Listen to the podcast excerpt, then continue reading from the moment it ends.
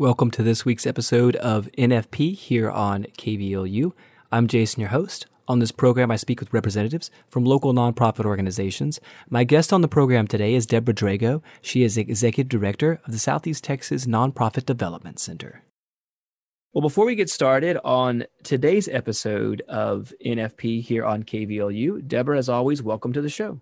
Thanks, Jason. Thank you for being here and uh, also, you know, uh, supporting the program through setting up a lot of the guests that that listeners hear on the shows and making connections with organizations that um, have been on the show before and, and new organizations uh, to the area or to um, or to the show or to Southeast Texas, right? Either way, it just we never know. Absolutely. Well, you know, I always say that nonprofits are really the fabric of our community. It is. They do so much, sometimes behind the scenes. And uh, today, one of the aspects of a nonprofit, we can, you know, the parts of a nonprofit. Well, the parts, one of the parts is boards. And so, um, the first question is, uh, why do nonprofit organizations? Because people might not know, they might think of this as like a corporate setting, right? You know, a board meeting. But why do nonprofits have boards, and um, what do these boards usually do for the nonprofit organization?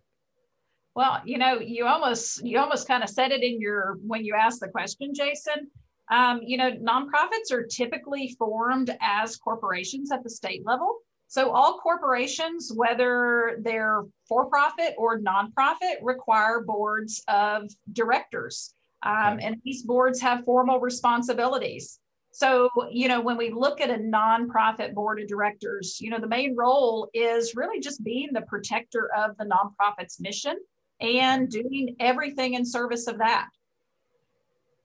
And like the boards you know they actually they act as this role as as a form of volunteer.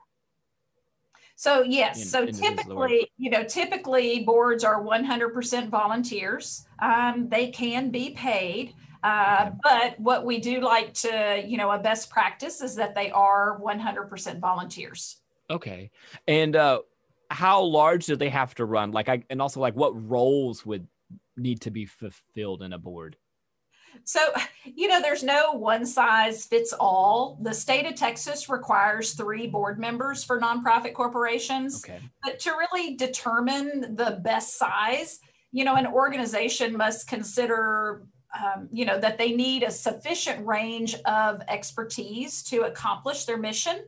So, you know, a board can be too small um, if its members might be overworked or you know and unproductive or a board might actually be too large. Um, every member might not have the opportunity to participate actively. It might be hard to um, hold a quorum. So that's the number of board members that must be present to conduct business.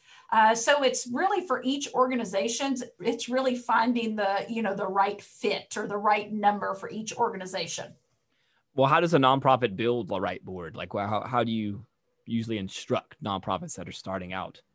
You know, well, that's kind of a, an interesting question. So, you know, the job of building a board is is about more than just filling slots. I think we, you know, we hear about boards of directors, and and some of us have been asked to serve on on boards.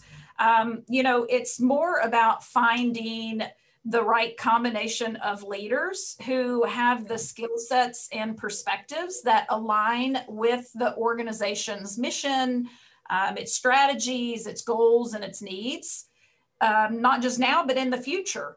So it's about recruiting more than just one great individual. It's about really putting together that dream team, uh, about having the right blend of skill sets, of expertise, of community connections and, and diverse perspectives and spheres of influence.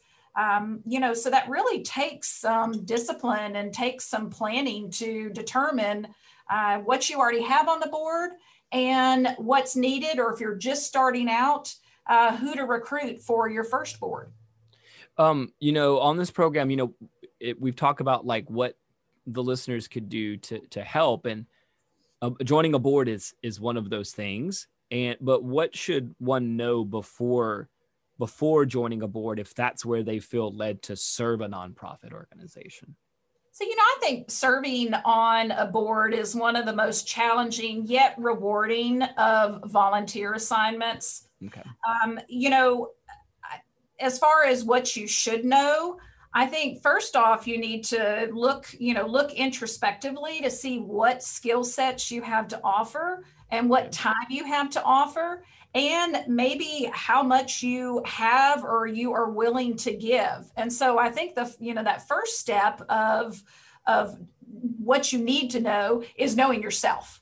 Um, and then identifying what causes are most meaningful to you and really you know searching out those causes and learning more about those causes and how you can get involved. And so there's not necessarily a prerequisite of skills that you must have um, because as you know as we talked about earlier when we're recruiting board members boards are looking for different things and have different challenges and have different needs.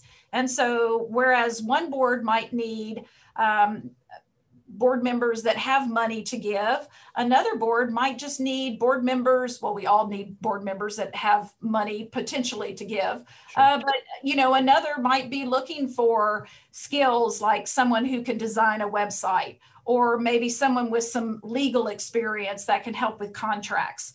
And so it's it's really about identifying what your you know what your personal skill set is um, and how you can use that skill set to better the community. Deborah, thanks for being on here. Um, how can people find out more information about uh, the Nonprofit Development Center? They can visit our website, sctxnonprofit.org, give us a call, 409 832 6565, or stop by. We're located in the Foundation for Southeast Texas building in downtown Beaumont. Thank you as always. Thank you, Jason.